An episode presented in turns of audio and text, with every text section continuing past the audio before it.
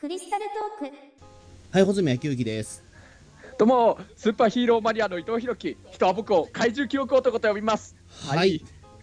はい、もう今日は怪獣記憶男にするよ。あ、そうですか。うん、いいんですか、それで。うん、はい、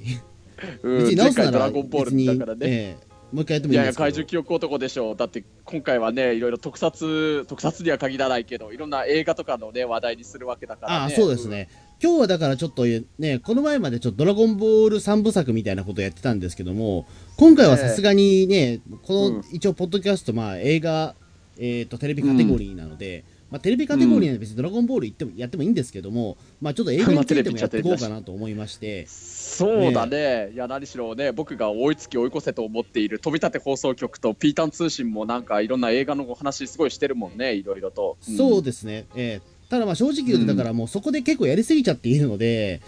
うん、あのすでにこすりすぎちゃってるネタではあるので、あのちょっと僕の方も何を喋っていいかよくわからないんですけども、とりあえず、えーと、伊藤さんと僕でやりたいことは、うん、まあ、今年の春映画、うん、その春の特撮映画の総括みたいなことをやろうかなと思って、広く浅くではないですけども、まあ、それぞれちょっとこういうものに関してもちょっと僕やっちゃったところもあるので、伊藤さんとはまあもうちょっと軽くオタク的に見地として、まああのうん、やっていこうかなと思うんですけども、どうですかね。はい、うん、広く浅く。はい、いやいやいや、もうまさに広く浅くで、ね、えー、あんまりいろいろマニアックには話せないかもしれないけれどでも本当ね、今回何しろね、興味持って見に 見, 見たいなと思ってる映画いっぱいあったからね、春。そうなんですよ。だからその特撮で言うと、だってものすごい状況になってまして、うん、まずだってその、うん、ね, ね、えーとうん、さんがつにウルトラマンジードの映画があって、うん、まあ、仮面ライダーもだって、うん、ほらその春のやつもあったし、いや、そうだね。あったし、だからこの時点でまあ一応それはまあ毎年おなじみですけど、もうすでに、うん、さらに、うん、さらに比べ、さらにもうプラスしてね、あのーうん、えー、あれですよ、あのいまあ犬屋敷もあれ特撮映画ですけども、はい。あ、そうなんだね。うんうん、あとだからえっ、ー、となんだっけ、あランランページもそれ海外の特撮もんだし、うん、そうそうね、あとアニメゴジラもあったし、怪獣映画。うん。でさらにだって、うん、スピルバーグも入ってきちゃったわけですから、その中に。レディープレイヤーワンがね、入ってきちゃったわけだから、うん、あのとんでもないぐらいのその特撮濃度が濃かった実は。そうそう。あとパシフィックリムはアップライティングだってあるしね。そうですね。だからパシリムとまずスピルバーグがね、まずほぼほぼ同時期公開だったっていうことは結構これは。そうそうそう。うん、なんかね、本当ここなんだろうな、今月先月から今月にかけてやったら映画館行ったなっていうのがあるのと、まあうちの近くにね、なんか結構映画館が結構安く見れるところもあったりとかで、すごいありがたいっていうのもあってね、うん、まあ、でも本当そのパシリムがあって、あとレディープレイヤーワンもあるっていうのもあって、なんか結構僕にしたらなんかここ最近ハリウッド映画結構よく見てるなっていう印象になってるかもしれないの。うん、うん、なるほど。伊藤さんは結局、えっと、ど, どれを見に行った形ですか。うーん、まああのー、まあもう見に行ってるので言 う, 言うと、まあ、もちろんあのウルトラマンジードも見てるし、うん、えっとね、まあそのあとパシフィックリムアップライジングを見て、その翌週に本当レディープレイヤーワンも見て、うん、あのまああのね、ランページとあと仮面ライダーアマゾンズはちょっとまだ今の時点では見に行けてないんだけど、もちろんちょっと見に行こうかなっていう興味はすごくあるからね、もう本当、えー、どんだけ特撮映画ここ最近見てるんだろうみたいな気持ちにはなってるね。そうですね、うん、だからちょっとランページは僕も明日見に行こうと思うんですけど、うん、この収録してる翌日ね、あ、えー、本当見に行こうかなと思ってるんでえー、うん、明日映画の日だから、なんか中澤さん、うん、中澤さんはもうね、当然見てるし、穂積君も見て面白いようだったら僕も本当にすぐ見に行こうかなと思ってるよ。うん、そうですね、はい。でまあパシ、うん、えー、っとそうですね、えー、っと確かそのレディープレイヤーワンに関して、レディープレイヤーワンと、えー、っとパシリムと、うん、あとそのアニゴジに関してはピータン通信ですでにやってはいるんですけども、はい。ああ、そうなんだね。だからその、うん、その時だからやっぱりレディープレイヤーワンってやっぱり今このね、特に外せないのかなと思うんですよ、今この映画を語る、春映画を語る上でやっぱり一番多分、まあね、伊藤さんともその話はしたかったんですよね、レディープレイヤーワンについては、うん、えーまあ、まあ散々語ってはいるんですけど、ね、えーでもいろいろ語りたくなっちゃうもんね。そうです。伊藤さんなりの意見みたいなものをちょっと聞きたいなというのがあって。そうだね、あのね、僕ね、あの実を言うとそのレディープレイヤーワンってね、もちろんそのハリウッドのいろんな名作の、うん、あれはなんていうのかな、 パ, パロディとはちょっと違うというか、そのものがまさに出てくるわけだもんね、うんうん、それが出てきて、日本のもいろいろ出てくるっていうのをね、あのことになってたけど、実はね僕ね、その事前の情報みたいなのをなるべく入れないで、要するにほとんどな何も知らないまま映画見に行きたいなっていう気持ちになってて、あそうそうそう、だから僕もなんか、うんうん、ふとした時にだから伊藤さんと会った時にレディープレイヤーワンでなんかあれ出るみたいですね、うん、みたいな風に軽く言ったら結構ガチで怒られましたからね、うんえー、ああそうそうそうそのリクまではそういうこと知りたくないから言わないでくれみたいな、うん、僕はもう全然気にしないんで、ね、もう何が出るとか逆に言うと全部事前に知りたい方派なんで、あそうなんだ、いやね、何しろ僕も本当例えばあのスーパー戦隊とか仮面ライダーとかだって理想を言うなら本当に最終回近くになってからもうあのえー、と新番組仮面ライダーなんとかとかなんとか戦隊とかそういうので初めて知りたいなと思ってるから、まあ、今のネットで情報が溢れてる今の時代はちょっとさすがにそれも無理になっちゃってるかもしれないけれど、ね、今はだってねだって表、うん、だから表彰登録がされた時点でなんかネットニュースになっちゃうぐらいですから、もうこれはネタバレ回避って無理なんですよね、うんうんうん、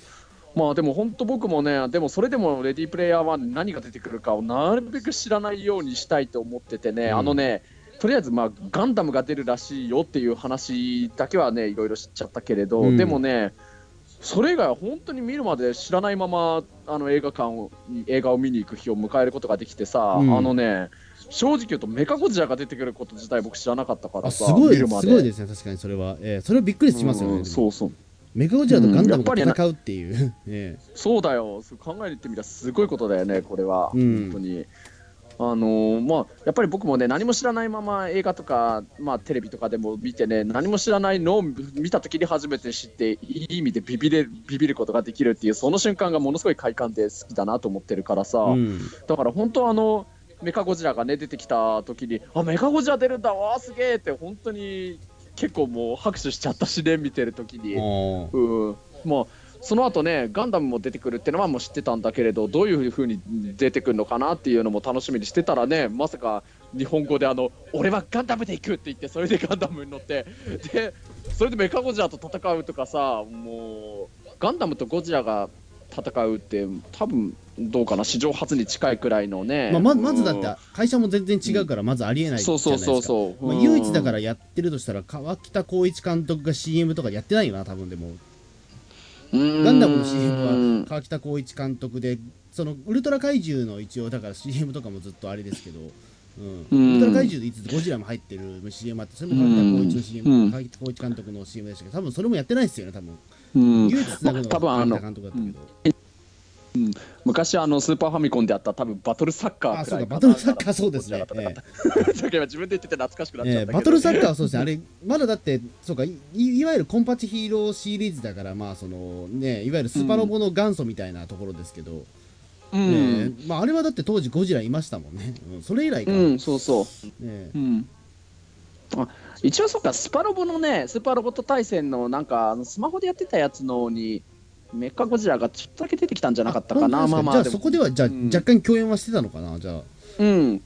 まあそうなんだけれどでも本当何しろアメリカのハリウッドの映画でねガンダムとメカゴジラが戦うなんて本当にまあ僕もさロボットああいう巨大ロボットも大好きだからさそのうわーってなったよ本当、うんまあ、もちろんガンダムも好きだし メ, でメカゴジラも昔の昭和のメカゴジラもあの ブイエス シリーズの G フォースのメカゴジラもあとキリュウもね、うん、一応全部好きだからいやー本当うんまあ、本物のいわゆるゴジラも出てほしいなと思ってたけどもうメカゴジラだって十分にねテンション上がったしね、うんうん、だって、うん、レディープレイヤーワンに出てきたゴジラメカゴジラってだってあれはもう今までのメカゴジラとは全部違うメカゴジラじゃないですかあれは。そうなんだよねなんかなんか昭和のメカゴジラとあとキリュウのあなんかレディプレイヤーワンの原作だとなんかキリュウだったっていう話も聞くけれど、うん、なんか見た目とか昭和のメカゴジラっぽいとこがあるんだっけなんかだから本当また昔のメカゴジラのちょっとした要素を持ちつつでも全く新しいある意味アメリカオリジナルのメカゴジラなわけだからねなんか元にな、うん、本当かどうかは知らないですけど元になったのは、うん、その、うん、えっと平成のゴジラ ブイエス メカゴジラのえっとそのポスト、うん、往来さんの作ったポスターのメカゴジラが元になってんじゃないかみたいな話がありますけど、うんうん、あなるほどであれほらだってそのえっとイラストになってるそのメカゴジラえっと、バーサスメカゴジラのポスターのやつってあのメカゴジラ出てきてないじゃないですか、うん、結局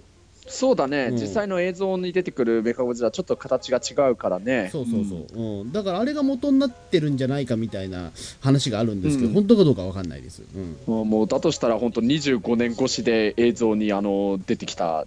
わけだね、あのパンフレットというか、うん、あの表紙の絵に描かれてたメカゴジラが。そうですね、うん、だからしかもだって今回のメカゴジラってそのメリープレイのメカゴジラってあの、うん、黒いボディっていうのがなんか珍しいなとはそれは思って、うん、確かに、うんうん、あれって多分だから、ね、多分メカゴジラと言いつつ多分ゴジラなんだろうなっていうのは、うんうん、ほぼほぼだったらゴジラなんだろう。そうかもね、なんかうん、だゴジラのテーマ曲流れてたもんね。そうそうそう、一応ちょっとアレンジしてたけど、ええ、うん、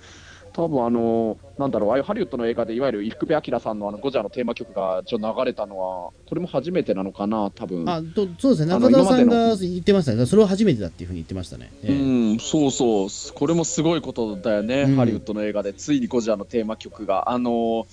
ローランド・エエメリヒ監督のゴジラもね、ギャレス・エドワーズ監督のゴジラでも流れなかったわけだからね。そうそうそう、だからそれがかなりそうそうあの珍しいことというか、まあ、だって言ってしまえばすごくもう、うん、あのレディープレイヤーワンってそのしかも監督がスピルバーグっていう時点で、まあ、壮大なギ ャ, そうそうギャグなんですよねこれ。だから言ってしまえば、うん、あのあのこんな冗談、うん、こんなだってことありえるわけがないとやっぱり思ってたわけですから、だって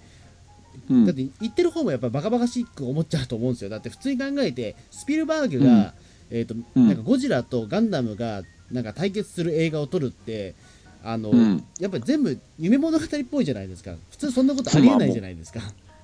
これまだもう本当例えば にさんねんまえくらいとかに行ってもこれ誰も信じないよね。あのなんか予言みたいに言ったとしてもそうそうだからあのスマップで解散するんだよぐらいのことを言ってるようなもんなんですよこれねうん、でも現実になっちゃったからしょうがないんですけども、うん、ただこんな嘘みたいなことが現実になってるっていうことってね、うん、すげえなと思うんですよね、うんうん、なんでこんなことになったんだろうというか、うん、何かの神様のいたずらじゃないかぐらいのことはちょっと思うんですけどね、うん、神様いるのかなって思っちゃうかもね、うんうんまあ、な, なんかすごくね、うん、未だになんかその事実を僕は未だになんか事実として思えてないような気がするんですよね。なんかスピルバーグが撮ったっていうことに関して本当かよって思っちゃうというかうーんいやーなんか、まあ、ガンダムってなんかあれ原作ではなんかウルトラマンだったんだっけねらしいですね。それがなんかいろいろ版権の都合で、まあねまあ、海外 の, あの、まあ、いわゆるそのハヌマンハヌマンのいろいろ関係があって、うん、チャイヨープロダクションとかのねいろいろ保持してるってのもあってそうそうそうそう、うん、あれがあるんでまあうん、まあねウルトラマンといわゆるゴジラが戦ったのその昔初代ウルトラマンとジラースの戦いがあれウルトラマン対ゴジラとも言えるかもしれないけど、うん、ウルトラマンとメカゴジラが戦ったってのは当然今までなかったないよね。だからウルトラマンでもよかったけどゴットマンにも多分メカゴジラは出てなかったし、えーまあ、ゴットマンは関係ないけども、うんね、別にレッドマンとかでも別に出てないし、うんえーうんまあ、中, 中澤さんはやっぱりねあの実際のレディープレイヤーワンでもよかったけどガンダムがウルトラマンだったらもっとよかったのにって言ってるみたいだけど僕はねやっぱりウルトラマンも好きだけどガンダムも好きだからもう十分にあのすごい組み合わせだなとも思ったしね、うん、まああのちょっと惜しかったのはねだからガンダムがあれあのビームサーベルしか使ってなかったんだよねあれ。あそうですねだからあそこはね僕もそのえーと、飛び出し放送局でもちょっと思ったんですけどもそのやっぱり変身する人が、うんまあ、いわゆる日本人の、まあ、ちょっと侍的な人じゃないですか、うん、三船敏郎の名前をした、うんえーはい、あ, あれ三船敏郎がガンダムに乗ってるっていう意味でのビビってる人もいるわけだもんね一応役柄的には言うと、まあまあ、名前だけですけど敏郎くんっていう名前だけですけど、うんまあ、私でもそういうことですからやっぱりだから、うん、あのそこはやっぱりウルトラマンじゃダメだったのかもしれないですね、うん、そのキャラクターをやるんだったらだったら剣を持ってるやっぱり、うん、ガンダムの方がふさわしかったのかもしれないですやっぱりそれは、うん、まあでもガンダムならやっぱりねやっぱりビームライフルだとかバルカン砲だとかでいろいろ使ってくれたらもっとよかったなっていう意味でのちょっと惜しいっていうのは僕もあるかもしれないかな。そうですね、うん、ちょっとビームサーベルオンディっていうのはち ょ, ちょっと僕もね、うん、どうなんだろう、まあ、確かにそのビームサーベルの使い方とかかっこいいなとは思ったんですけど、うん、あもちろんかっこいいけどね、うん、ああいう戦い方ってあんまガンダム、うん、な, ないじゃないですか多分だって、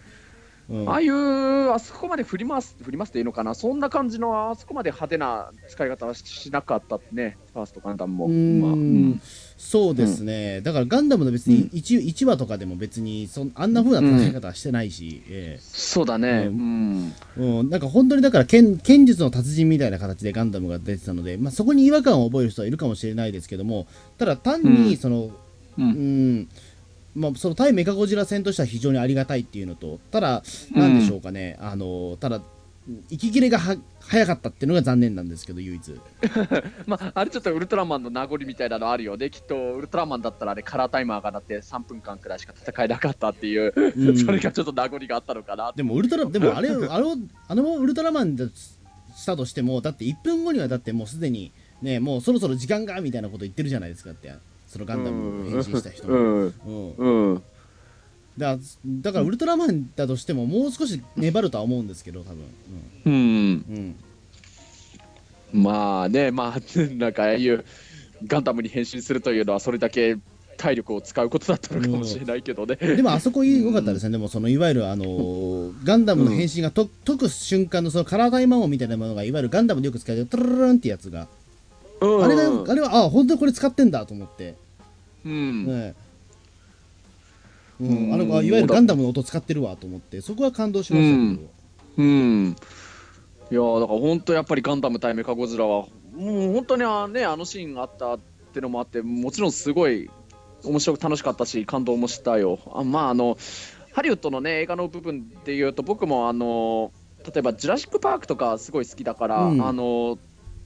T レックスとか、ねはい、出てきたりだとか、まあ、バックトゥーザフューチャーも結構好きだからデロリアンに、ね、乗ったりとか、うんまあ、レースのシーンとかも結構あの好きだったよ、ね カナダうん、カナダのバイク対ではデロリアンですからあれはうんね、あとあのアキラの、ね、そこもちょっと日本リスペクトなところがあったしねやっぱりね僕も車の運転とか好きなだけにああいうちょっとレースとかはちょっとやりたいなっていう気持ちにはなって、ね、いやあれを見てでもレースをやりたいとは思わないですよだってあんなだ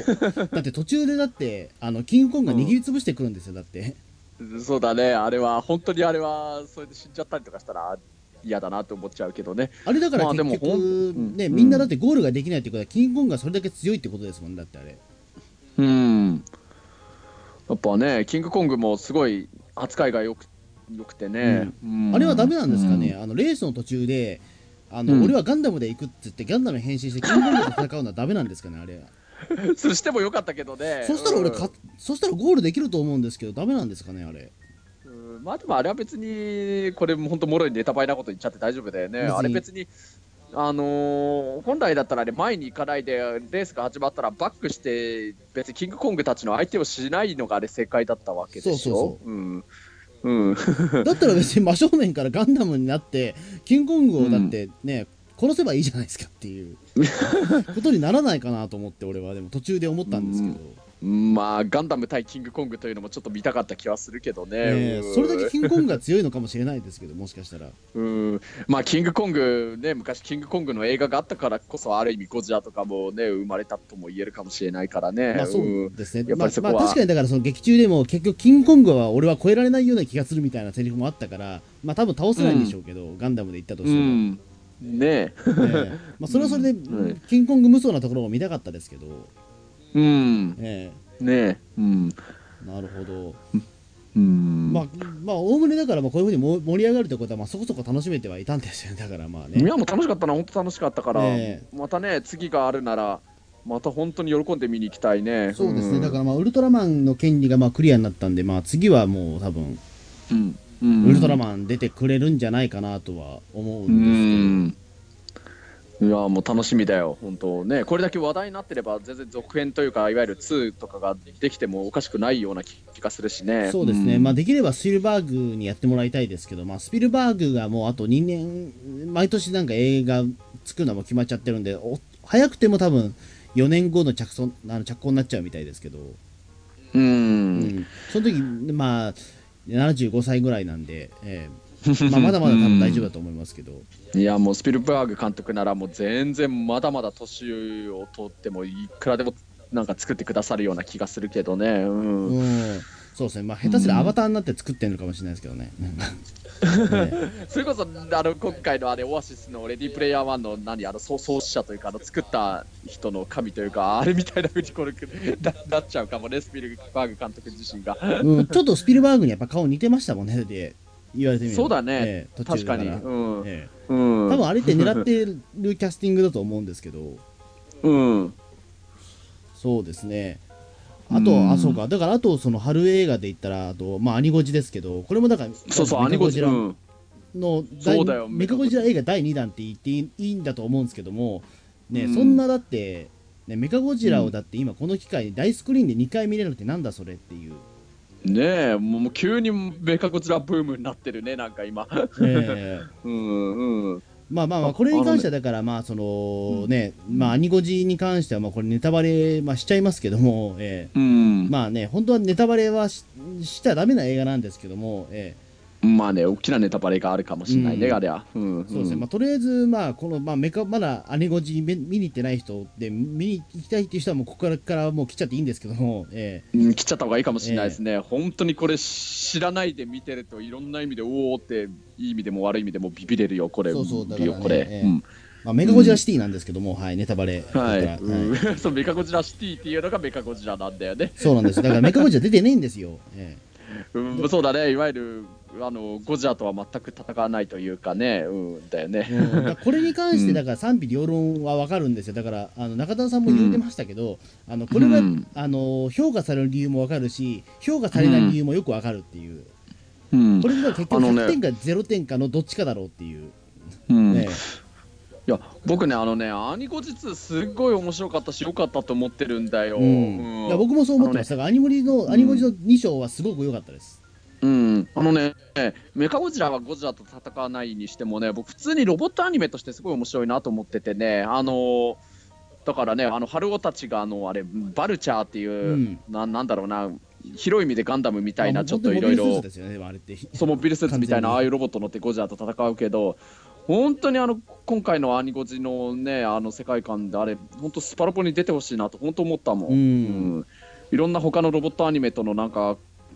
クロスオーバーとかすごい見たいなと思ったしね、うん、そうですねだから、うんあのまあ、考えてみればそうなんですよだからあのね、うん、レディープレイヤーワンみたいな形で本当にだからその、うん、ロボットとゴジラが戦ってるんですよねうん、うん、そうそうそうあれも考えてみれば う, うんでそれはだからメカゴジラのまあ分身というか息子みたいな存在が 3, 3体でそれがだから協力して、うん、まあ戦ってるというかなんていうかなんですけどあれって確かに言われてみればうん、うんまあ戦ってるといえば戦ってるでも戦ってないでは戦ってないんですよねバルチャーは別に、ええ、うんだ僕はだからちょっとバルチャーに関してはまあ確かにグッとくるんですけど確かにそのメカゴジラの子供としてあのさん体がいるっていうのは納得はするんですけどもだったらもう少しメカゴジラの要素を残してほしかったのが本音なんですよねバルチャーうーんまあしかもね最後なんかいろいろなんていうのあの人間を侵食しちゃうというかさナノメタルがね、うん、すごいハードな設定でね、うん、だからストーリーもすごい楽しかったなと思うしね、うん、そうですねストーリー自体は良かったんですよいや正直言うと僕アニゴジのワンを 見, 見た時っていやこれはきついなと思ったんですよ正直ああまあねワン見た時ももちろんツーももちろん見に行くし楽しみだなとは思うんだけれどまあなん何かなちょっとうーまあ な, なんて言うんだろう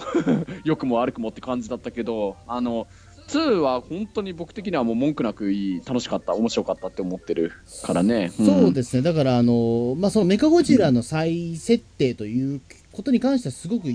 よくできてたと思うんですよだって普通に考えてやっぱりメカゴジラシティっていう発想はないっすもん、うん、やっぱり ど, どうやってやっても、うんうん、まずメカゴジラが街になるっていうことに関してはやっぱり全然もうなんか、うんうん、多分考えついた人はいないでしょうし、うん、まあねそんな発想はなかったってやつだよね本当にそうそうそう、うんうん、で結果それがだって一応納得するような形で、うん、あのねゴジラ戦ってるわけですから、うん、とにかくだから今回のそのアニゴジっていうものがそもそもがさゴジラが強すぎるっていうところからまあいろいろ逆算しての多分設定もあるんでしょうけども、うんまあ、とにかくゴジラ強すぎるじゃないですか。だってその多分過去、過去一番強いゴジラだと思うんですけど、多分アニコスのゴジラそうだね、なんか一番なんか人類を絶望させてるゴジラかもなってのは思うかもね。そうそう、まあ、そこまで振り切ってしまってるゴジラは僕は大好きなんですけども、うん逆に言うと、えー、うんもうそこまでもう振り切ってしまった方が逆にゴジラっぽいっちゃゴジラっぽいんだとは思うんですけども、うんまあね、ゴジラって本来人間では本当手に負えないくらいの神みたいなね感じなわけだからね。そうそうあそこまで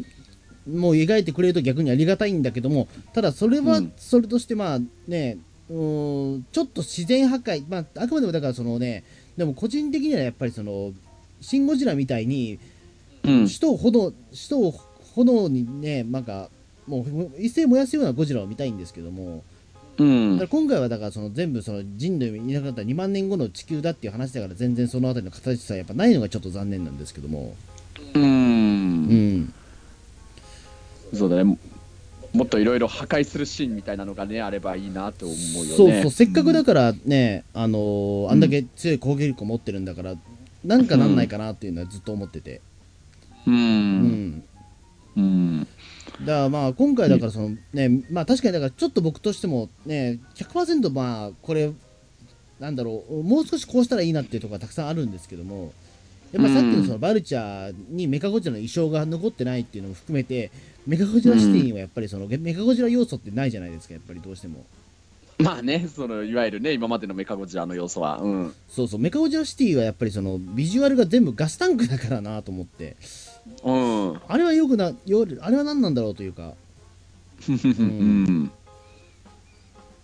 まあね例えば本当あのさん体のバルチャーが合体してそれがいわゆるメカゴジラみたいなそういうのだったらもっと良かったなとは思うかもしれないけどね。そうそうそれぐらいしてもいいなと思ったんですけど、うん、な, なんかねそこまで吹っ切れていただいてなかったのかわからないですけどもちょっとそこが残念だったなというか、うん、うんまあでもほんと次の続編めちゃくちゃ楽しみにしてるよ。もう今ほんとアニゴジが一番今続編楽しみにしてるくらいかもしれないよ僕が。まあまあそうですね確かにまあねアニゴジ、うん、アニゴジとガルパンどっちがあれですか最終章。ああそれそガルパンねあガルパン最終章、まあ、に章がまだまだ全然制作発表されてないですけど、うーいやー下手したら同時期になっちゃうんじゃないかな。まあそれもそれで面白いけどさ、いや普通になんだろうな、いやいやガルパンだってもちろん最終章ツーすごい楽しみにしてるけど本当この続きがすぐ見たいって思ってるのはアニゴジだね。あ、うん、すごいそれはすごいですね確かに、ええ、だって僕あのあれヒロインのさあの花澤香菜さんが声やってるあの優子結構僕見てて好きなんだけどさ、本当今回のツーで優子がまたすごいワン以上にすごいヒロインっぽくなってるなってそこもまた良かったなと思ってるんだけれど。あそうですねあのでもうんうんゆうこ最後、最後あんな風になっちゃってるわけじゃん、うんうんとうん、いや本当正直なんか助かってほしいなというか、いや本当春男には本当に幸せになってほしいなと思ってるもん本当に、うん、春男の幸せって何なんだろうとは思うんですけど、でもあれっていやもうねもうせめて本当ああいうゆうこみたいにあのー、先輩を慕ってくれて美人で巨乳なあんな女の子と結ばれてほしいなみたいに俺思いながら見てたけどさ本当にうーんうんいやねえだからちょっと春男に関してはだからすごく 第, 第一章って本当にものすごく 人, 人物描写があんまりね深くなかったから、うん、その春男にしても優子にしても他のキャラクターにしても、うん、やっぱ、うん、よく分かんなかったんですよね正直、うん、だ今回だからだいに章経過してちょっとだけ人間らしくなってきたんで、うん、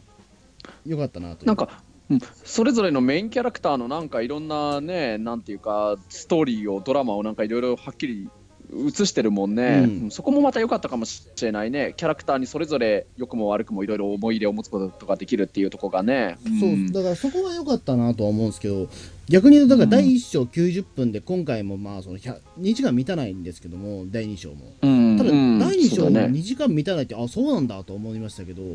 うんうん、すごく充実感が高かったんで、うん、いろんなところがね詰められててすごいと思ったよね、うんうんうん、そうですねだから次がだからまあキングギドラ編になるらしいんですけども、あそうだねキング最後ギドラって言って終わって、そうだよねキングギドラも果たして出てくるのかね、うん、まあ一応だからその、ま、次回その次のポスターだともうすでにギドラとは戦うらしいんですけどついに怪獣バトルが、えー、実現するっていう、あまあこの時点で実はネタバレなんですけど、ね、結局じゃあだいに章って何怪獣出てこないのって話になるじゃないですか結局。メカゴジラは出てこないんだってことを実はネタバレしてるんですけども、まあ、次はだからいよいよギドラがまあ出てきてゴジラと一戦交えるっていうところは確実っていうことらしいんですけど、うん、あとはだから、うん、まあでもそのメカゴジラに関してもああいうメカゴジラシティっていう発想を持ってきたそのスタッフなんでギドラに関しても何を考えてるかがわからないんですよ。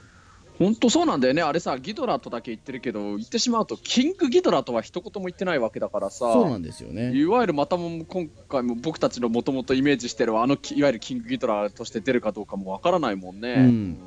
まあ、だから楽しみだけどさ本当、うん、そうですね。だからそれがカイザーギドラになってもデスギドラになってもですけど、でもまあそうそうそうそれあんまり嬉しくないなっていうか、ねうんうん、そういうこと、うん、そういう外し方はしてほしくないんですけども、うんうんうん、なんですかね。だからう、うん金まあ、金星の設定が出てくるかどうかわからないですけども、ああそうだね。まあキングギドラって昔のね初代のキングギドラは金星をみっかで滅ぼしたっていう設定があるわけだからね、うん、スペックだけで言うとすげえ強いはずなんですよ、うん、金星をだってみっかで滅ぼしてるぐらいですから。そうなんだよね。アニゴジと同じぐらいアニゴジのゴジラと同じぐらい強いはずなんですよ。そうだね、うん肩書き型っていう宇宙超怪獣だからね、ただの宇宙怪獣じゃなかったわけだからね。そうですね、うん、だからまあそれどういう風に見せてくれるかだとは思うんですよ。うん、うん、であとゴジラに関しても一回だ今回だからその最後の最後でそのなんかメルトダウンしてたじゃないですか。でバーニング化してた、うんうん、そうだね、うん、あれでも僕はどうなのかな。だからそのだいさん章って多分ずっと俺メルトダウンしてると思うんですよ。あ、そうなんだ。いや、わかんないですけど。だから予想が始まってんね今、うん、僕はそう思ってるんですよ。だからあれだけちゃん確実にメルトダウンしてバーニングゴジラ化してるところを見せてやるんで、うん、多分さん章ってずっとバーニングゴジラでやるんじゃねえかなっていう気がするんですけど。あーなんか ブイエス デストロイヤーの要素があんだね、うん、うん、中澤さんはなんか、いやでもあれはなんかああいう攻撃だからなんかすぐバーニングゴジメルトダウンは収まるんじゃないかっていうことは言ってましたけど、でもあそこまできちんとバーニングゴジラを出しちゃってるからうん、もう出てきそうな気がしますけど。いや本当なんかねこの話は今回のアニメゴジラは本当に予想もつかない予想の斜め上行くことを平気でやってくれそうだからね、いい意味で本当に、うん、そうですね、まあ、まあ下手したら中澤さんしか喜ばないかもしれないけども、うんまあ、メカゴジラシティの残骸からスーパー エックスツー みたいなものが出てくるかもしれないし、えーまあね、キングギドラが出るかもしれないけど新怪獣が出たりとかそれこそ巨大ロボットがまた出てきたりとかしたら僕も喜ぶけどさうん結局でもあれなんですよね。その な, なんて言えばいいんですかね、えーとうん、作戦的にはだいいっ章だいに章って同じなんですよ、うん、まあまあ広い意味でゴジラを倒すみたいなことかな、うんえー、といわゆる足止めをして、うん、そこであのとりあえず、えー、とゴジラの体内のエネルギーを暴発させて倒すっていうやり方じゃないですか、うんうん、これってでもほぼほぼシン・ゴジラと被っちゃってるんですよまあね、うんうん、だから結局だからそのね足止めをしてそれでまあ、うん、こっちからだからそのね体内になんかいろいろ薬品を詰め込んで倒すっていうことに関してはまあシン・ゴジラと同時期ではあるんですけども、うん、アニゴ自体が実はシン・ゴジラと同時期ぐらいの、うん、えーとまあ企画でもうかぶっちゃうのはしょうがないんですけども、うん、ただアニゴジに関してはにさくともそれやっちゃってるっていうのはどうなのかなっていう、うん、まあ春尾君が結局導き出した作戦っていうのがそれしかないからかもしれないんですけども、うん、俺多分ですけどもだいさんさくめってもう少し変えてくると思うんですよ、うん、作戦を、うん、あつまりシン・ゴジラと同じようにあのー、多分冷凍ビームを出すんじゃないかなと思うんですよ、うん、へえもしくはキングギドラが冷凍怪獣になってるかのどっちかだと思います、うん、僕それもすごいね今 ま, まさに今までのキングギドラとこれまたイメージが変わるね冷凍怪獣ってで結局ゴジラって一番、えー、と有効的な倒し方冷凍化なんですよ結局それ、